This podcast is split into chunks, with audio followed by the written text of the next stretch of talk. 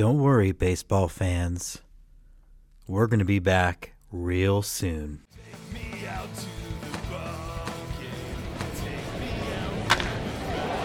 Welcome to Let's Get To, your tour of America through the lens of minor league baseball. Baseball from sea to shining sea. And now, the first pitch. Opening thoughts from James Christopher. Presented by BaseballMapper.com. And welcome to Let's Get To. I'm your host, James Christopher, and I'm coming to you from an empty ball field. But don't worry about it tonight. Some of these ball fields will not be empty as it is minor league baseball's opening day. Now, before we jump into minor league baseball on its opening day, I do want to do a big shout to one of my longtime friends, Carla Rodriguez, who not only has supported the show through our link tree, but is also one of our very first Patreon subscribers. So check that out. We'll have some exclusive content for you guys. But yes, minor league baseball opening day. As you wake up and listen to this episode or watch this episode, everyone's 0 0. That's what I love about baseball is today anything's possible. Your team can win the championship. Even if you're the Pittsburgh Pirates, you're not going to win the championship if you're the Pittsburgh Pirates. Sorry. But I love that I love that about baseball. Everything's about hope. Everybody's excited to get out to the ballpark. We've got a great episode coming for you today. We're going to be talking to the Midland Rockhounds. We're going to hear a little bit from the San Angelo CVB and we're going to talk a little baseball movies and meet another member of the Curved Brim Media. So stay with us. On the St. Louis team, we have uh, who's on first, what's on second, I don't know's on third. That's what I want to find out. I want you to tell me the names of the fellas on the St. Louis I'm, team. I'm telling you, who's on first, what's on second, I don't know's on third. you know the fellas' Then names? Yes. Well, then who's playing first? Yes. I mean, the fellas. Who's on base. first? The Let's The Get playing To team of the week. Who? The guy on first base. Who? Presented by the? Baseball Bucket What are you List asking me for? Podcast. I'm not asking you, I'm telling you, who is on first? I'm asking you who's on first.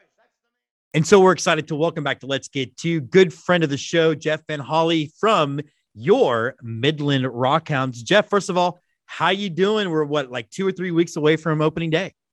Yeah, Jim, we're doing good here in Midland. We're excited to have a full season of minor league baseball and, you know, really looking forward to getting our players here and getting this thing started.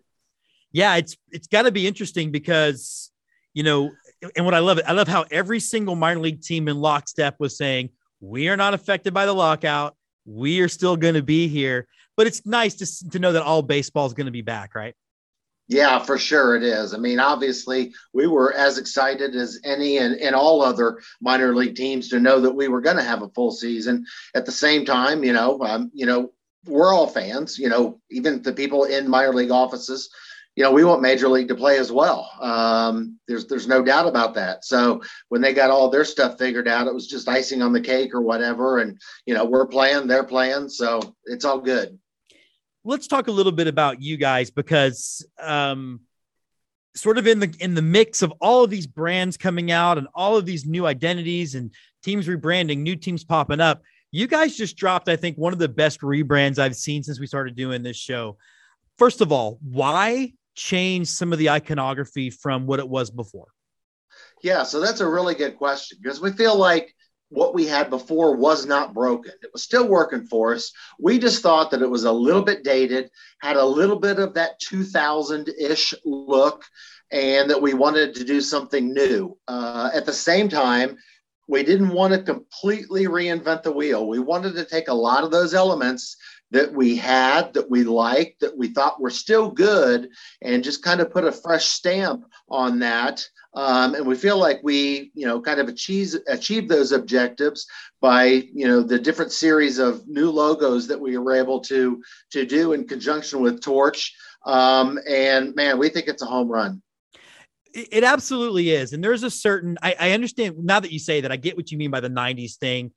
I like that it feels super classy, the look, without again like changing the major identity. Was there any any thought of changing the, the identity at all, or was this always going to be purely we're rebranding what we already have? Yeah, no. So that was on the table, you know, kind of redoing everything for about a second and a half. Um, and we immediately threw that away, said, no, you know, we're not going to do that. We're going to take what we've got. We're going to, you know, modernize it. We're going to update it to bring it into 2022. You know, I guess, I mean, Jim, you kind of know what other minor league teams do in terms of brands now that we're in, you know, now 2022, but even going back to 18 and 19 and I guess 20 that we missed, you know, you kind of saw a shift um, in terms of that, that that image, that look that minor league teams had, and we wanted to get there, um, and we think we did. Yeah, I want to talk about some of the some of the inspiration for it, and one of the things I think I really love about it, and that's what I love about the entire identity of the Rockhounds. It's what's best about minor league baseball is its reflection of the oil industry, and I love how you've kept that. It is your bread and butter. How important was that to sort of make sure that the community felt like these are still our Rockhounds? Yeah, very important. I mean, that was the driving factor. You know, I mean, obviously, we're in the heart of oil country here in West Texas, uh, and we we weren't, and we didn't want to lose, um, you know, that image and that association because that's that's that's who we are. The Rockhounds wouldn't be here, I don't think, um, if it wasn't for you know all of the the, the corporate and the the fans in West Texas here. So we had to keep that.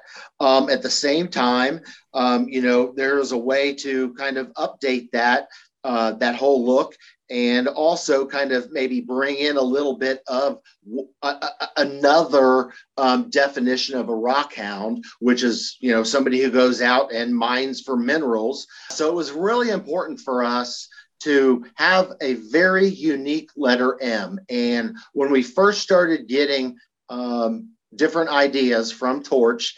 Um, you know, there was probably, I don't know, 10 or 12 different, you know, styles with the M and just kind of said, that's not, those are good, but it's not really what we're looking for. We're looking for something that's really unique. A lot of those initial ones, um, you know, not necessarily somebody else had because they didn't have them. It just wasn't, I guess, unique enough for us.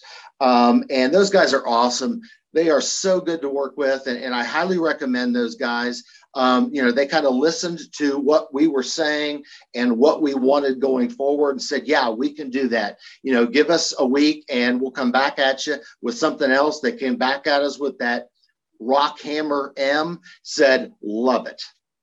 So let's talk a little bit. One of the things you guys did, um, you've embraced the state of Texas, and I, I never understand minor league teams in this state not embracing that as part of their identity because I don't know if you're from Texas. I am, and being a Texan is very part of my identity. So, how important was it, or was that y'all's idea or theirs idea to kind of put that that M with the rock ham- hammers around behind the state of Texas or in front of the state of Texas? Yeah, so when Torch initially came, and Torch is a, a logo design company out of the Dallas area. Want to give those guys a, pl- a plug. Um, when those guys first came to Midland for a site visit, um, even before the pandemic, um, one of the things that they did is they went around town and you know they they they they saw what Midland is about. Um, one of the things that we talked about with those guys and we sat down at the conference room table day one was that we wanted them to know that that that iconic Texas state logo was very important to us. We used to have the state of Texas outline in one of our old logos when we were the Midland Angels. It had a little halo around the, the panhandle. And man, our owner, one of our two owners, loves that logo. And then we went away from it when we became the Rockhounds. Um, but yeah, I mean, I heard you say that, that you're from Texas, and we know how proud Texans are of their state. And I love that. Um, let's capitalize on that, right? I mean, let, let's put that iconic logo in our logo along with everything else and let these proud Texans have something else to be proud of watching from afar, watching the reaction on the internet, it seemed almost universally positive. What was it like from season ticket holders or just fans in Midland? Were they into it? Yeah, very much so. I think they were really into it. And it was great seeing the reactions on social media from, you know, the rebrand because I think a lot of times when teams do rebrands, it's overwhelmingly negative. The, the the the comments that you see, you know, on on social media, because a lot of people people don't like change, Right. and they, they, they like what they're used to. Um, but it was it was great to see. Man, I think it was like ninety five percent, if not more, you know, positive comments. Um, from our season ticket holders, obviously we haven't had a game, you know, with the new logo yet because the, the season starts for us um, on the road on April 9th and at home on April 12th. Um, but from what we've heard of in the community, out talking to fans and that kind of thing away from the ballpark, really well received and they seem to love it. Merch sales were good. Yeah, yeah, for sure. Perfect. All right, so let's talk a little bit about the season. You guys are back, uh, still with the Oakland Athletics. Uh, what can we look forward to at the ballpark? Yeah, so I think it's going to be an exciting year. I mean, you know, the A's at the major league level are right now in a little bit of a transition period with some of the trades that they're making for their established superstar ball players. Um, and I think it's going to, you know, who knows how it's going to affect us because we don't have a roster yet, right? Right. Um, but I mean, I, I think in theory, um, you know, it, it helps all of the minor leagues throughout the A system just because they're getting back a lot of young, good, unproven talent who's going to have to prove their level of play, you know, at single A and double A and triple A. So I, I think it's really going to help us. And, you know, from what we've heard, you know, we're supposed to have a lot of the players that we had last year. Um, and obviously, you know, anytime you guys get you get guys that are, I guess, kind of repeating a level. They've been through it. They know what it's about. Um, so we think it's going to be a really good season this year. And we're anxious to kick off the season on April 9th. How much fun is that for you? I mean, now that you know you really are going to be seeing the future of the Oakland Athletics, because that's how the A's, like you said, they build their team. They don't. A good friend of mine's an A's fan, and he's like, we don't re-sign players. Apparently, neither do the Astros, but we're getting over that. But how do you? I mean, how much fun is that for you to to really know that you're looking at the future of the Oakland Athletics? Yeah, I mean, it's a lot of fun. That's one of the reasons, you know, way back when in the late 90s, that was a draw for us to the A's, and and you know they liked us as well. Um, but one of the things that that we really liked about those guys was they really seemed to, um, I guess, kind of prioritize winning at the minor league level, because I think that they think, at least I've heard A's executives in the past say that if we can teach guys to win at the minor league level, when they get to the major league level, they'll be ready to win again. Um, so yeah, it, it's great that you know that they're going to hopefully send a lot of guys here um, that are future major leaguers. I mean, we you know we, we we promote ourselves as that. You know, you're seeing tomorrow's major league stars in Midland today. All right, last question: How good is it? Does it feel to you to see the Texas League name and logo back?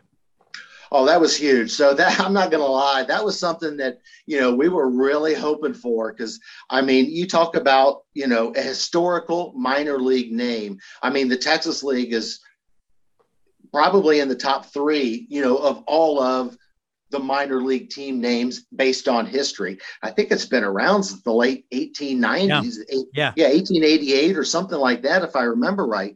Um, but yeah, we had been kind of, uh, you know, indicated to maybe in the past that that's something that might or might not happen. So I don't know that that it was completely closed. That was we were going to go back to that, you know, for the past however many months.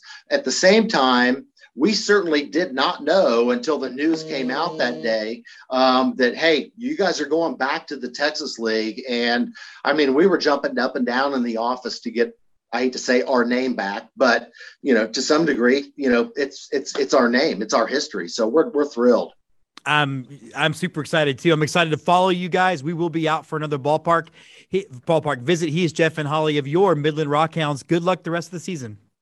Thank you, Jim. Appreciate you. And thanks for having me today. We had a great time talking all things Midland Rockhounds. But did you know that they're not the only team to play in that part of the state? Let's find out who else had to contend with the West Texas Wind on the next Raiders of the Lost Diamond.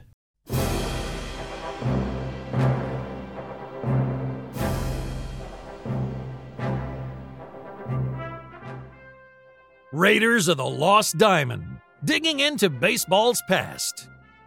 Presented by Finn Lake Media Design. There's gold in them there socks. Today we're heading to West Texas to talk about the Amarillo Gold Sox, and boy, I hope we get there by morning. Can you handle two puns in one opening? The first iteration of the Gold Sox opened play in 1939 as part of the Class D West Texas New Mexico League, where they competed until 1942 when the league was suspended due to World War II. The West Texas New Mexico League returned in 1946 as a Class C league, and the Gold Sox came roaring back with them. Amarillo amassed an impressive 93 and 47 record to finish in third place on the circuit. Future White Sox and Red Sox hurler Bill Evans was the Gold Sox star on the mound, racking up 26 wins and just 7 losses and a 3.30 ERA. 1955 was Amarillo's last year in the original league, and it would also bring their biggest star to date. Marshall Bridges, who would go on to play in the World Series for the 1962 Yankees. Bridges won 14 games for the Gold Sox and played part time in the outfield as well. Shohei Ohtani, eat your heart out. In 1966, the Gold Sox joined the Class A Western League, where they would play for three fairly successful seasons. Future Phillies and Orioles backstop Clay Dalrymple was a standout on the 67 Sox team with 17 homers, a 298 batting average. Perhaps most notably for this period, the 68 team featured a player with an 80 grade baseball name, Dixie Upright. Upright held down first base for the Gold Sox by belting out 17 homers and hitting 343. In 1959, Amarillo would strike it rich by joining the AA Texas League as an Orioles affiliate, the 59 squad boasted Cal Ripken Sr. and a bevy of other future but less notable major leaguers. They also began playing at Potter County Memorial Stadium, which would host the team for the rest of their existence. Today, the stadium hosts the West Texas A&M Buffaloes. The original run of the Gold Sox ended in 1963, but other Texas League teams would represent Amarillo in their stead. The Amarillo Sonics were a Houston Astros affiliate from 1965 to 67, followed by the Amarillo Giants, affiliated with guess who, from 1968 to 1974. Finally, a second Gold Sox team would take the field from 1976 to 1982. These Gold Sox had Tony Gwynn patrolling the outfield for 23 games, and he racked up a 462, 490, 725 slash line. In 1983, the Padres AA affiliate moved their team to Beaumont, where they became a previous subject of Raiders of the Lost Diamond, the Golden Gators. And today, the Amarillo community is represented by the incredibly named Amarillo Sod Poodles. To the ball game. Take me out with the crowd. The seventh inning stretch. What's going on outside of the ballpark? Presented by the Dad Hat Chronicles. So we're really excited to bring our new segment to the show, the seventh inning stretch. And one of the things that we're going to be looking at in this segment is the local community around the ballpark. And if you've ever driven from Austin to Midland, you drive through one of the best kept secrets in the state of Texas. That is San Angelo. So we have Diane Bays from Visits. Is it what is Experience San Angelo? Discover. Discover San Angelo uh, to talk a little bit about what comes from this city. Diane, how you doing? I'm great. Thanks for having me, James. It's it's you know I've been here five years, and I've worked and lived all over the state of Texas. And when I started here, we were Visit San Angelo. Now we're Discover because we want people to discover us. Uh, we are a, we are a bit of a secret out here in West Texas. We're almost in the geographical center of the state, and uh, it you know we're we're four hours from Dallas, three and a half hours from Austin, five hours from Houston. So three and a half hours from Big Bend. So we're we're right there where you can get to just about everything quickly. But once you get here, you're not going to want to leave. Well, let's talk a little bit about that. And I, I want to talk about just what there is to do and also just the changing community because, you know, I've spent quite a bit of time there recently. And I love the fact that it is this sort of what I think of as a West Texas town. It's beautiful, the river. And then you also got this growing environment of new hotels and new restaurants and things like that. So, speak to what San Angelo can offer uh, from all of those perspectives. Well, yeah, sure. The the unique thing I think, and I find a lot of people have a river that runs through the middle of their city. We have one as well, but ours is right by our downtown. It's it's a river walk. It's a four mile nature river, so you get to experience the nature of our river. But the other thing that's really cool about it, we're we're the visual arts capital of Texas, designated by the legislature and the governor last year. So we have that designation for ten years, and so we have uh, our Museum of Fine Arts, which is known for just about everything. They have the National Ceramics Competition that's coming up, and it's a, a, a world renowned thing. We have an On Plein Air Texas activity, but we have two ladies here who started Art in Uncommon Places, and that is what they do. They literally put art in uncommon places. So you'll see a mosaic Volkswagen on a river walk, or you can go downtown and we have Paintbrush Alley, which is a tribute to the, the movie Giant uh, which was uh, based on the book uh, written by Edna Ferber. And it mentions San Angelo in the book, and it's all about oil and gas and the Western heritage. And then just a couple of blocks down, we have the Pop Art Museum, which includes over 50 pieces of local art done where a, bo- a, a bowling alley used to be. So Art Uncommon Places try to, tries to beautify areas most people would never think about. So now they're actually attractions for us. So so we love what they do, and uh, you know that goes with our visual arts. But you talked about our heritage. We are and have been for the past four years in the top ten true Western towns in the United States by True West Magazine, and we've always been number one or number two. This year we're number one. And so we beat the likes of Tombstone and Dodge City and Deadwood. They're great places, but what we found is our authenticity is what they're after. So you can get a pair of handmade boots, a saddle, you can get a hat made here. All of those things are part of our Western heritage. You can even go to our Chicken Farm Art Center and get some hand thrown pottery. And so that that is is just something that I think is really very different and unique about our city. As far as the the changes that have happened, we're home to Goodfellow Air Force Base and we're home to Angelo State University. So we've got a lot of people in that younger age group Eh, that need something to do. And so in our downtown, we have brew pubs coming in, we have wineries, we have art galleries, we have wine and art galleries. So we have we have that. And then our food scene, I would put our culinary scene up against anybody Austin, San Antonio, Dallas, all those big cities that you think about in Texas that have that. We have that here, and they're mostly mom and pop restaurants right, who yeah. put their signature on dishes that are absolutely incredible. Nobody has a bad time or a bad meal. I want to touch on something you said when you mentioned uh, being the number one Western town and then comparison to uh, like Dodge City or Tombstone. I one of the things that immediately popped in my head is that yeah, San Angelo's got all this culture. You've got you've got the fort there. You've got again the Air Force Base where where Gene Roddenberry. That's correct. You know, star guy. woo! Look at oh wow! I did that. That might be the first time in my life I've ever done that right. But but it isn't tourist trappy. Like when I imagine I, I would just got done watching the National Lampoon's Vacation. They go to Dodge City and it's very tourist trappy. I love that you just sort of meld into the community there. We do, and and you know that's the thing I like about it. You and and we've had we we host a lot of travel writers, so they will come in and say, "I had no idea." When when years ago when they started the tourism organization here, the person in my chair uh, said it was she called it surprising San Angelo because there literally was a surprise around every corner. People are like, "Wow, I had no idea you have this." I mean, we have a, a fort from 1867 that still has the parade grounds and 23 buildings that are all intact. Most people don't have that. So you get to see the real picture of what it would have been like when we founded this community.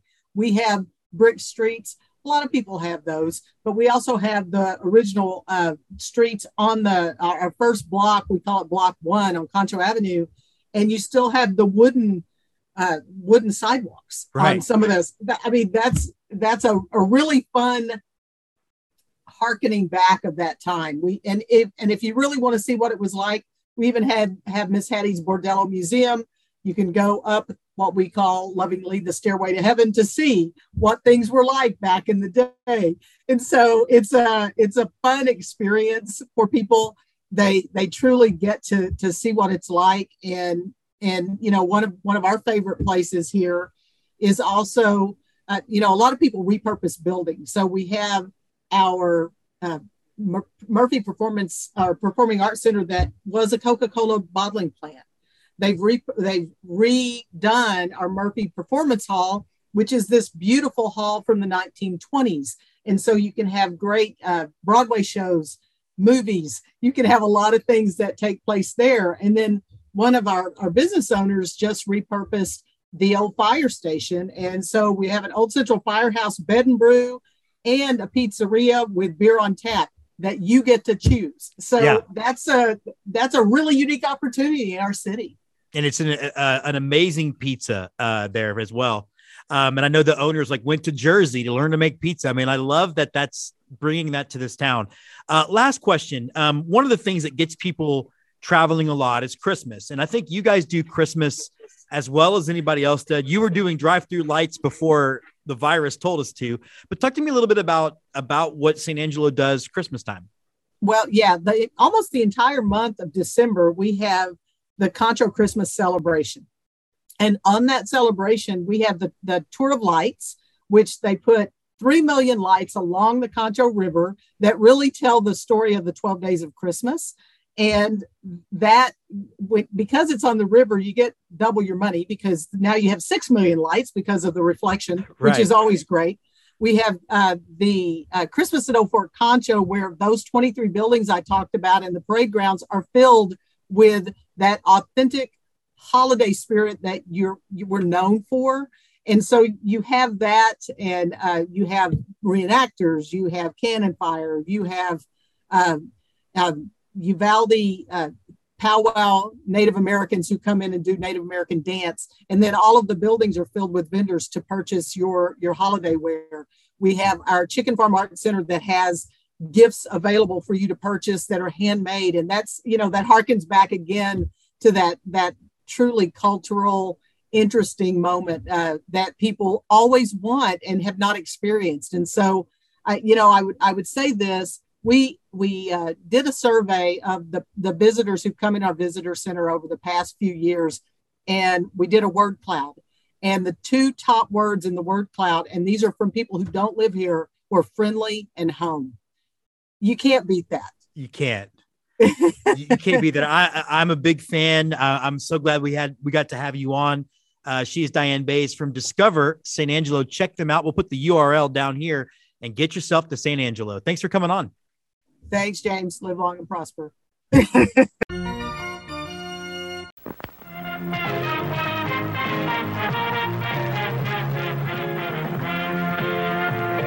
Lights, camera, play ball. The best in baseball cinema. So we're excited to welcome to Let's Get to Andy Tom Chesson on our lights camera baseball segment. Talk a little baseball movies. Um, Andy, first of all, we're getting really close to both minor league and MLB season starting. Uh, how jacked are you?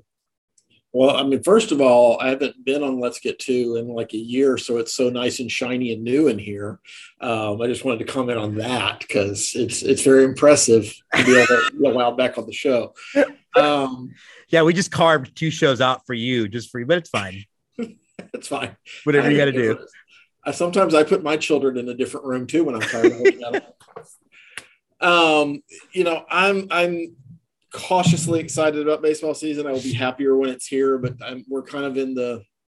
I'm realizing even three weeks of spring training is too long because I just don't care about the games. Right. I really don't care about following social media about people overreacting to things that happen in spring training games. So I'd let I'd much rather be overreacting to some April losses that nobody's counting on, where I get to just tell people that hey, it's not Memorial Day yet, chill out. Yeah, exactly. That, that's your go-to, and then it's the All Star break, right? But even more exciting, I get to start planning spring break or spring, uh, excuse me, travel uh, to minor league teams. Um, finding some interesting ones uh, in New Jersey. There's a bunch of stuff. Oddly enough, where I stay in New Jersey, uh, the Brooklyn Cyclones is the second closest team.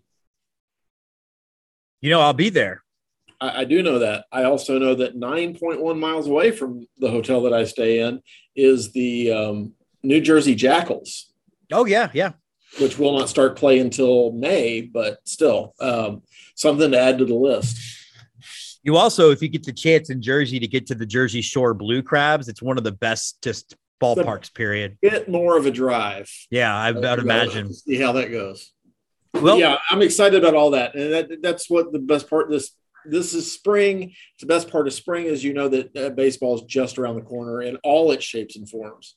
Absolutely, and it's kind of fun that this year MILB is actually starting before MLB. It's kind of kind of cool that they're going to get their spotlight, which will be uh, uh, basically about a week. We'll be at Round Rock where all of us will have full season press creds. But one of the things that you know I'm I'm really into is is baseball movies, and I thought um, we would sort of highlight because that's what this segment's about. Three movies each that we really like, and just you know a quick review in case people haven't seen them or maybe haven't revisited them in a while. And I thought I'd let you go first. Uh, all three at once, or are we no we'll do we'll uh, we'll ping pong it. All right. Um, well, in the interest of ping ponging, the first one I'm going to mention uh, today is A League of Their Own. And all of my movies have a theme to them um, because at least part of the movie is based on putting a team together, um, in this instance, out of nothing. Uh, for those of you that aren't familiar, A League of Our Own was a uh, early 90s baseball film about the all-american women's professional baseball league and that is a mouthful to say they even abbreviated it and it still looks too long um, but starring uh, Geena Davis, starring Madonna, Rosie O'Donnell, um, just a host of stars, and most famously Tom Hanks.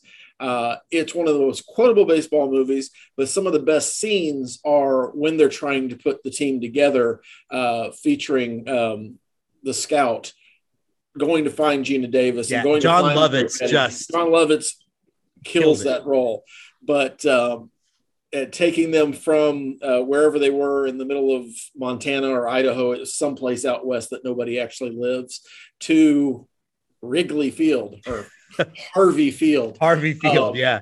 and just all the machinations of that. Uh, and it, again, it has a lot of themes uh, that are germane to this type of year with uh, new beginnings and hopes. Uh, every every fan of every team should have their hopes sky high right now. Even even the Pirates, even the Pirates affiliates. E- e- Well, I, you know, it's actually funny because the, the feeling you have right now, if anything's possible, leads me to my first one, which is Field of Dreams. Um, and I know it's it's probably everybody's easy pick. And what I love about this movie, though, is one, as I've gotten older, I see it differently almost every time I watch it. Um, you know, I definitely loved it for the sort of um, Kinsella storyline, and now I watch Moonlight Graham and I think about choices and things we could have made um, how life could have been different. And I think it just it really, really holds up. And I also think the reason why, because I, you know, people, Andy knows that I'm a, I'm a, I'm a habitual ranker. And for the longest time, I had Major League first and Field of Dreams second. And I, I think I moved it sometime around 2020, and I'm almost calling it like the like pandemic. The, sorry, the Ted Lasso effect Sure. of I needed something to feel good about things in this era that we're still kind of living in. And I think Field of Dreams really does fit why it's okay to borrow a line from another movie to be romantic about baseball. And really everything that this game means at so many different levels. I think it's almost a perfect film. Yeah, and I think the you know seeing things from different perspectives. That movie's thirty years old, thirty ish. Um, certainly, you're going to see uh, things now from the perspective of a father and a grandfather. Um, the, the that game of catch is going to hit you a little bit differently, maybe than when you Yeah. were a twenty year old uh, redneck Navy ensign. I was an army sergeant, but whatever, it's fine. Um, Oh no! I want. I, I know how much you like the Navy, so I like pretending that I Yeah. all the time. Um, but it also kind of brings me to uh, you know different perspectives. Uh, my next movie is Major League, Okay. uh, which again, some of the best scenes out of Major League are at spring training in the camp. Some of the most quotable parts of that movie are from the camp. Uh, one of my favorite scenes is when Willie May Hay, Willie Mays Hayes, very reminiscent of Jose Altuve, uh, shows up at training camp and is told to go home. Except the way Willie Mays Hayes got told to go home was that they dismantled his bed and put it out in the parking lot. And he only got to keep his spot on the team because he ran from the parking lot and somehow beat somebody else in a 60 yard run. Poor Which uh, Gentry. Poor Gentry. Weirdly enough, on NES, um, I had created um, the actual roster from Major League at some point on um, the the good baseball game. Oh God, I can't remember its name, but I'll figure that out. Um, but I had Gentry, and I had all the all the names of guys you never saw because they were only in one scene, usually doing this. Or standing in the background for an American Express commercial. Exactly. Who is Yeah. that guy? Never seen him before. Tippy. Great. Fantastic. Um, but again, it's a it's a movie about long shots. You talk about Willie Mays Hayes. You talk about Charlie Sheen's character. You talk about even Tom Berenger's character, who, if you want to talk about relating to things differently, that if you watch that now at 50, that's who you see this movie from. Maybe you see it from Lou Brown's champ viewpoint now.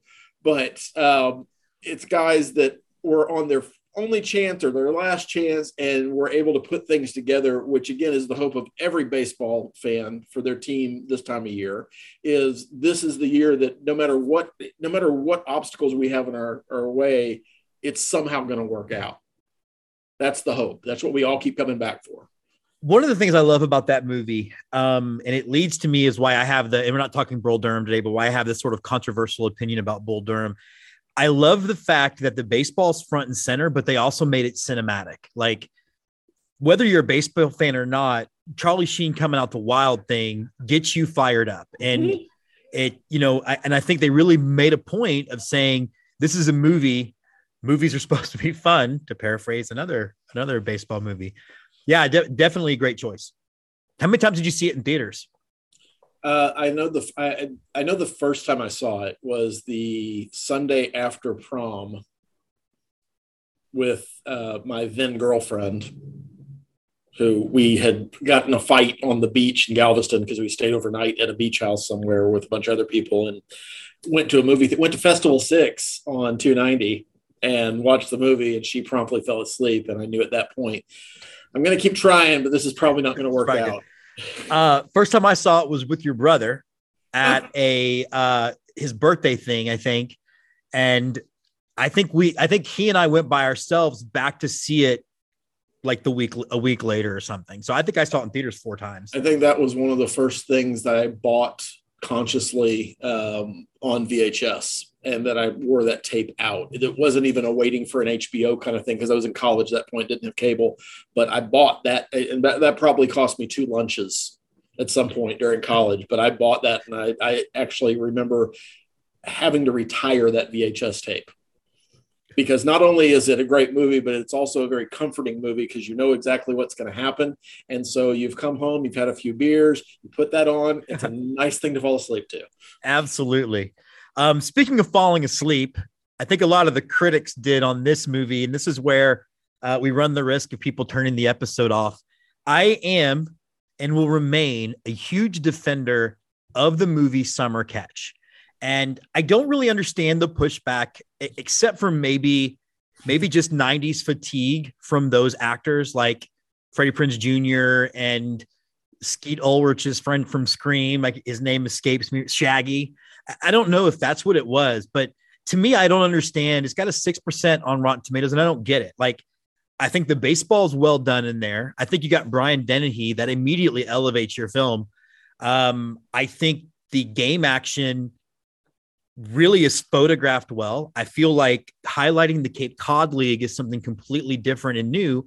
And I think it's also a 90s sex comedy in the best possible way. And so I don't, I really don't understand the pushback on the movie, but I've always loved it um, to be a little, I guess, toxically masculine. Um, Jessica Biel is the truth in that movie. Um, so I mean, crawling out of that swimming pool, um, it's a bikini that lost launched a thousand ships. it's really, I mean, I'm just thinking about the, the, the, the pan, the pan shot when she's walking to the diving board when he, I mean, epic, but no, I think, you know, I think it's also, it also has heart to it. It, it the connection of baseball, Freddie Prinze's Jr., his relationship with baseball is not good.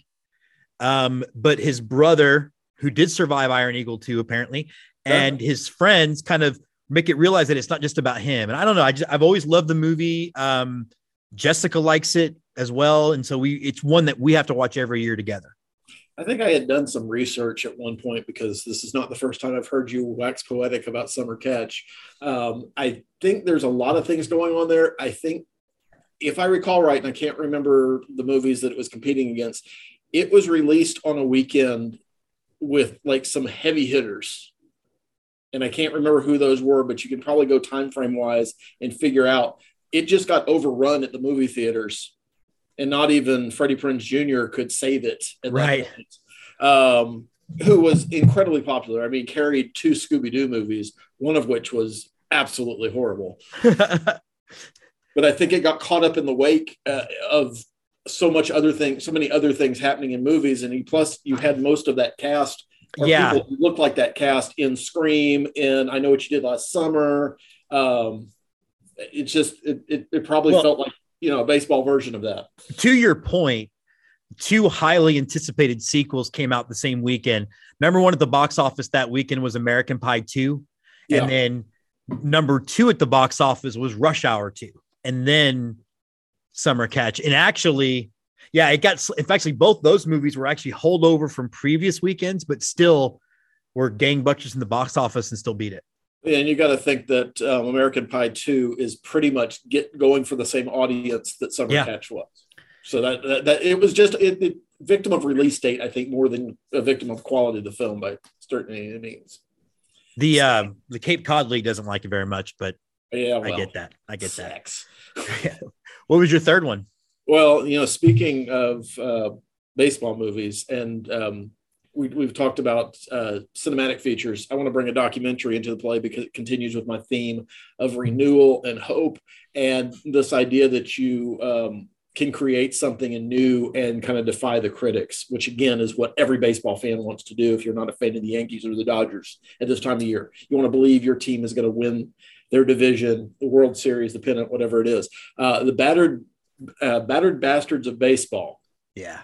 which is a fantastic documentary. And I know most people, if people tuned out because I you said the word summer catch, a lot of people just tuned out because I said the word documentary. Right, right. is a fantastic film. Uh, Kurt Russell, his dad, Bing Russell, started the Portland Mavericks in 1973. Uh, it was an answer. It was the only independent baseball team in minor league baseball at that point. Um, and it was started as a response to affiliated baseball pulling out of the Portland market because it couldn't, it didn't draw fans enough to satisfy whoever owned the Beavers at that point. Um, but it's a story about uh, following your dreams, proving skeptics wrong, uh, eventually challenging the status quo, and not only challenging but beating the status quo because uh, without some chicanery, uh, the Mavericks would have beaten the rest of the affiliated Right. teams a number of years in a row, and the affiliated baseball was not going to have that happen. Um, it's a fantastic film uh, with a lot of insight, a lot of heart, and just you know the formation of the team, which is another theme that I keep going back to. Basically, having open auditions, and if you're familiar with the city of Portland at all, those auditions, those tryouts looked like the city of Portland. and if you're not familiar with the city of Portland, if you're familiar with Portlandia, still look like those guys. you know, it's it's it, it's a great film. It's one I got introduced relatively recently, like in the last three years, maybe, um, and have watched it multiple times. And Jessica's watched it multiple times, and that's rare for her. But what I love about it is the heart, the connection of father to son through the Russells. But the other thing too is if you think about the landscape of baseball that we both enjoy now. Uh, you talked about maybe going to a Jackals game, which is an independent club. Like, if the Mavericks don't exist and do that, independent baseball might have, because Major League Baseball slowly killed it off. The Mavericks kept it alive, and it, it's almost as if if they hadn't existed, we might have a very different baseball landscape today. Yeah, um, and it's it's so interesting because a lot of the things they did from a strategy standpoint, and I'm not going to go into the details of that, but in the film they talk about were things that got adopted by major league teams. Um, and so Bing was an innovator, um, not just from on-field play, which he, you know, not really directed that, but game perform, uh, game presentation, fan involvement, being a part of the community, which is something that Major League Baseball really, really struggled with at that point, and still doesn't do a great job. Although I think they've adopted a lot of things that you started seeing uh, in its infancy in this film, which was really cool. Uh, and just you know the the uniforms were fantastic. The everything about this film is fantastic. Everything about that team was pretty fantastic. And, and even though they had a very short life relative to baseball, um, it's certainly worth, uh, I think, the hour and a half of your life to watch it if you haven't seen it already. Yeah, and kudos to um, last year. One of the teams that had been contracted basically formed a four-team collegiate summer league, and one of those teams was the Portland Mavericks. So, congrats to bringing them back. Um, one of the my last one for the day, and I hope everybody checks this movie out. And I'll understand that there's a barrier to entry because it is black and white and it is old.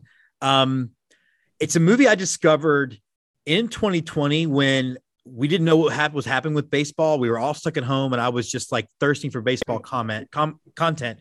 And that's Fear Strikes Out. Um, Anthony Perkins, Karl Malden. It's the story of Jimmy Piersall. It deals with his mental illness, and it's there's a couple things that I love about this movie. One, Karl Malden is an incredibly watchable actor in just about anything he's in.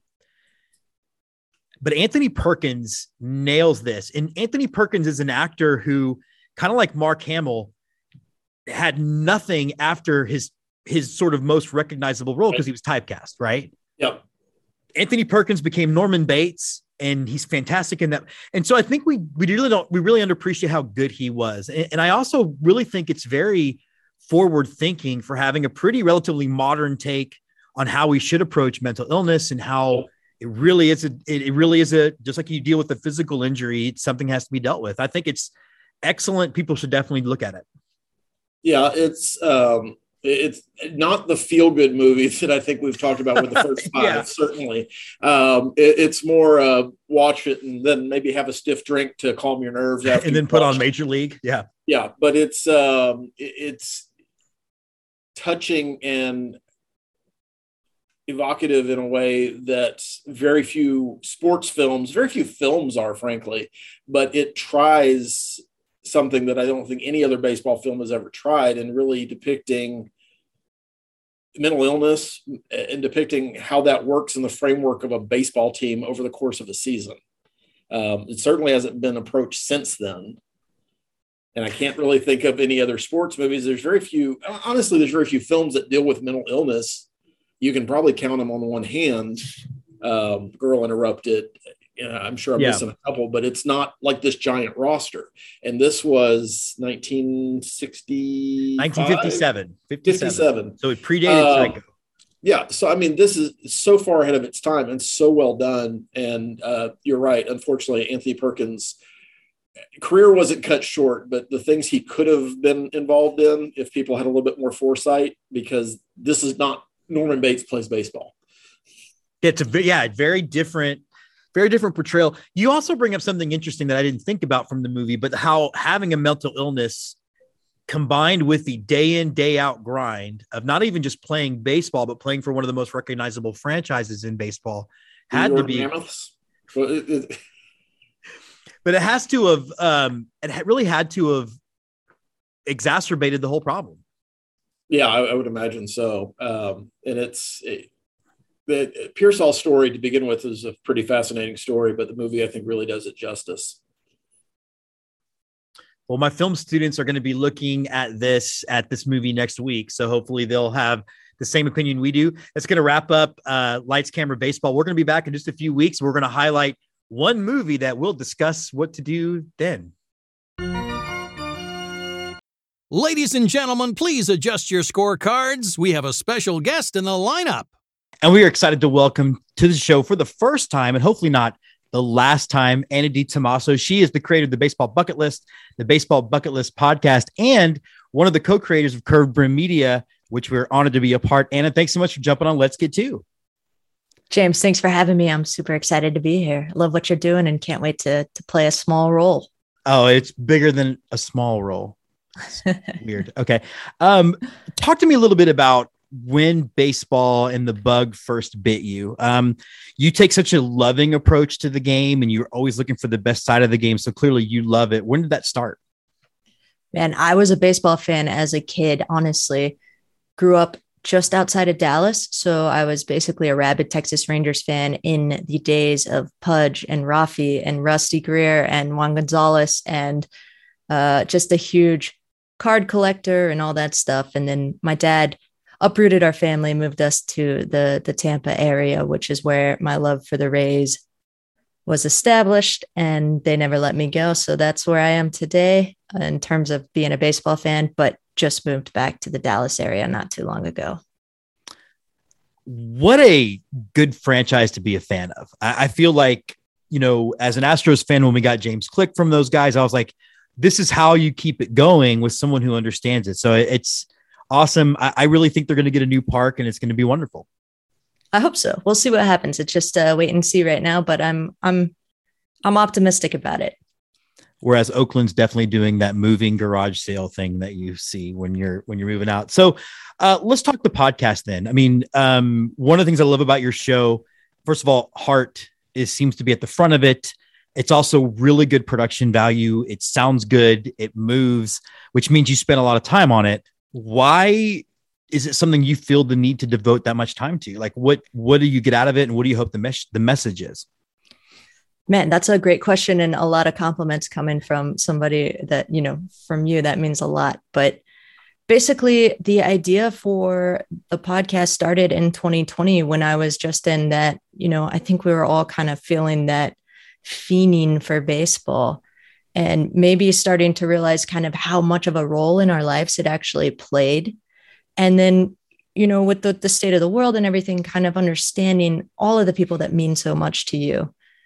And so when I looked back on baseball, what I figured out was I've been so fortunate to see all of these amazing moments. I've been to all the different ballparks. I've done all these really cool things, but the things that stick out to me is who I was there with and what right. we were talking about and the memories we were making and much less about you know what happened during the actual ball game. So talking to my dad who is the reason i am a baseball fan and i said you know i feel like there's something here. I feel like probably if we're feeling this way there's more people out there who feel this way. And maybe what we should do is create a show that gives people the opportunity to kind of share what the game means to them. And so far so good. I mean i've been having a blast. It's it's really connected me with a lot of great folks and a lot of fun. If you can name it, and, and I know this is a hard question to ask, who has been some of your favorite guests that you've had on? Um, I mean, even to last week about the play catch every day, which I told you in our private conversation that Jessica and I are figuring out a way to adapt it where it fits into our because we'll get out and play catch just if we're bored. Um, we played a lot of catch in 2020. Um, but who are some of the favorite people you've had on? Yeah, that's tough. I mean, obviously, I have to say my dad was like the very first guest, and he was, you know, gracious enough to kind of let me experiment on him. So that's great to have as a an archive of history there. Um, someone we both know well, Eric Mertens, the peanut guy, just a genuine human being who yeah. is an absolute pleasure to speak with. Um, Ethan Bryan, last week's episode about you know what the game of catch means I, have also been super fortunate. I had uh, Rob Nelson come on the show, who's the inventor of Big League Chew, and um, and former Portland Maverick, right? That's the guy. That's that was- right. That's right. Yeah, and he was he was amazing. Like that was that was such a fun interview, full of like not only baseball stories but life advice and kind of entrepreneurial advice and those those would probably be like my top top three or four again, the the play catch that was such a I don't know. To me, it's to me it speaks to the best part of baseball. And you talked a little bit about your dad. Um, how much when you're going to a game do you value the moments between the action when you are ha- able to have it seems like those conversations you can have at a ballpark you can't have anywhere else that's 100% correct like that's one of the things i firmly believe about baseball is that there's something about the pace of the game that allows you to one not only feel like you're actually there like play unfolds at a rate to where you feel like if i was in this scenario here's what i would do and right. it kind of allows you to be a little more of like a, a an armchair quarterback so to speak but then the natural breaks, the natural ebbs and flows of the game that kind of allow you to to have more meaningful conversations with people are they're a huge part of it. I mean, there's a, a quote unquote pace of play problem, right? If you ask casual baseball fans, but uh, that's not anything that I've been concerned with. And so that's that's how I feel about it. I mean, oh, you just got me on a like people that are complaining. You just don't like baseball. Then just be honest. You don't like baseball and move on to something else. Um, but yeah, I, I agree. It's it's that you know because I'm a big I'm a te- I'm a Texas grad, so I'm a big Longhorn fan. But when you go to a Longhorn football game, like you have a role, like you have to be loud, and you have. But you're right. At a baseball game, you can just, and I think it's why I like going. No matter who's playing, you can just be. And I've taken you know, I've taken former students who've graduated and that was like their graduation present. We've gone to a round rock game and stuff like that. It, it really is, I think, where the best parts of us can come out.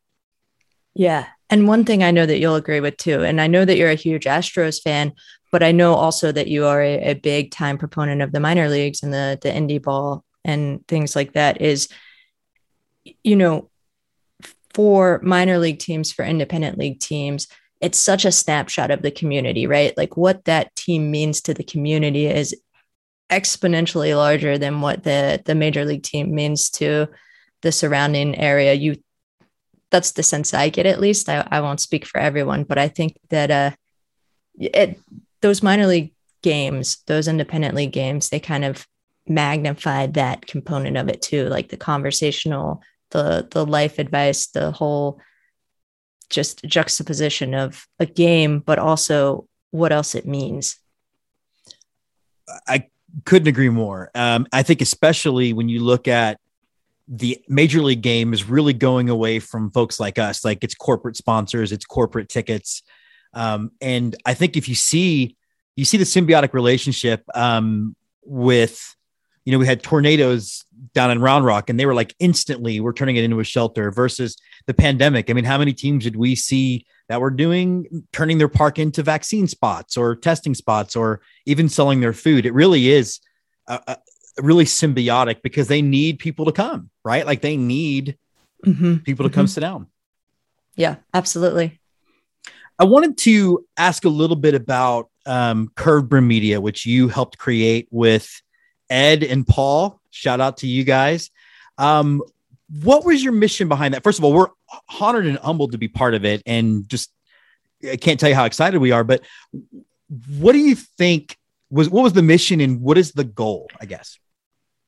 Yeah. So from my perspective, you know, Paul and Ed approached me, and I was just blown away that they would even consider me as part of the team.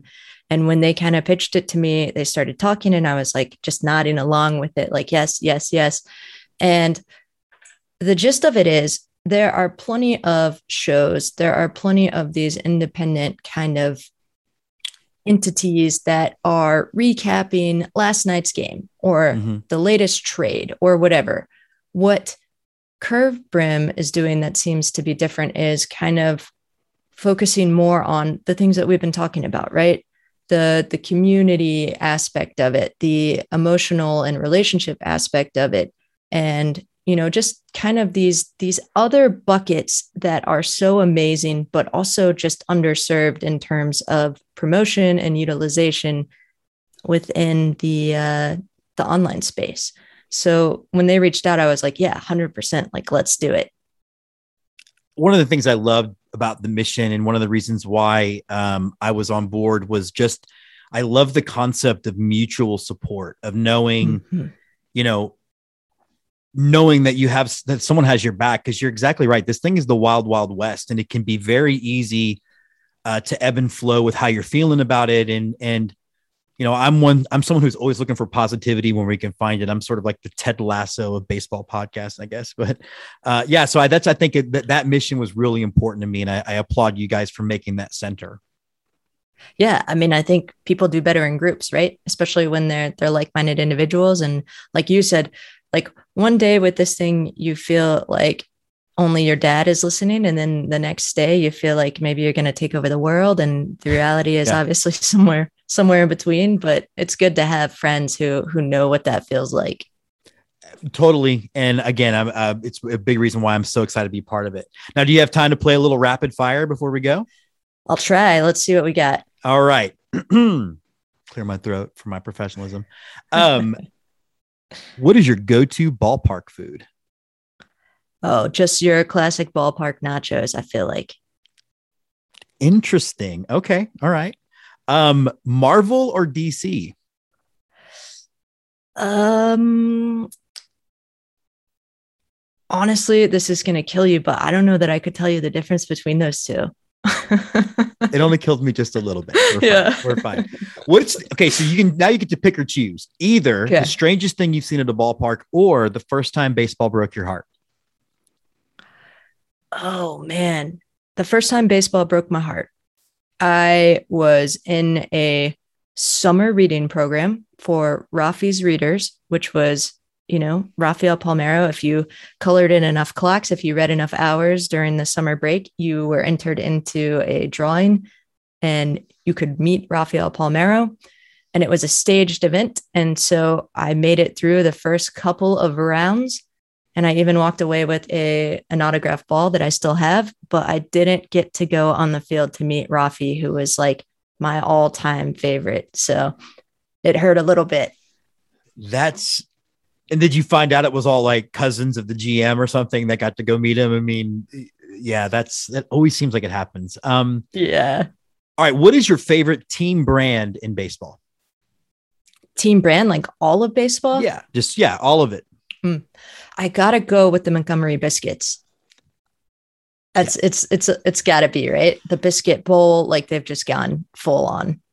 So I love it. My mother-in-law got me uh, the bacon biscuit hat and she was so proud of herself like she had found it she liked it it was it, she was i make a point of wearing it every time i'm over there just you know usually it's on display but i'm like let me describe it um all right dogs or cats Dogs.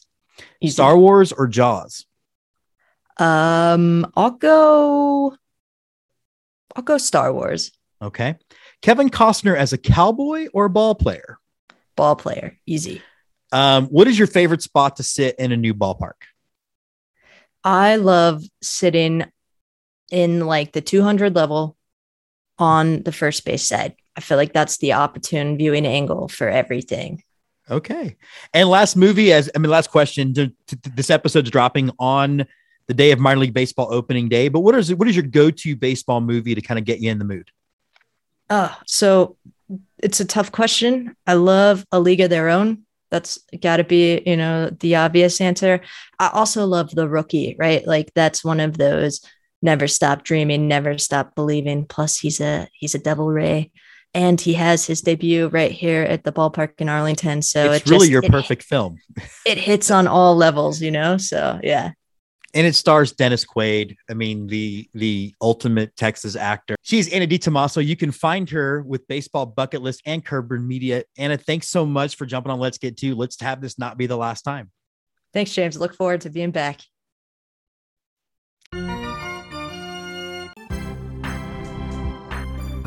And now, on to close it out, the right hander from Houston, Texas, James Christopher. So that does wrap up this episode of Let's Get To. And before we get out of here, I want to do a special shout out to these kids out here, my film production class. Uh, they came out and helped shoot a lot of the bumpers for this episode. So it was, it was pretty fun for me to get them to see what we do. And uh, again, maybe you'll be seeing or hearing from these guys at a Cineplex near you. That is our episode. Next week, we will have our first actual game coverage. We're going to be talking all things Round Rock Express. So remember, get out to opening day tonight, have a good time, and let's get to. Let's Get To is presented by Twitchy Dolphin Media. Executive produced by Jessica Bybee Jedgetts. Produced by Andy Tom Chesson, Scott McIntyre, and James Christopher. Associate producers Andrew Nelson, Timothy Jedgetts, and Jess Canaster. Music by Andy Bertelson, Grace Usselman, and On Holiday. All content created by Let's Get To is the sole property of Twitchy Dolphin Media. All content created by teams covered in the episode are the sole property of the trademark holders. Let's Get To is a proud member of Curved Brim Media.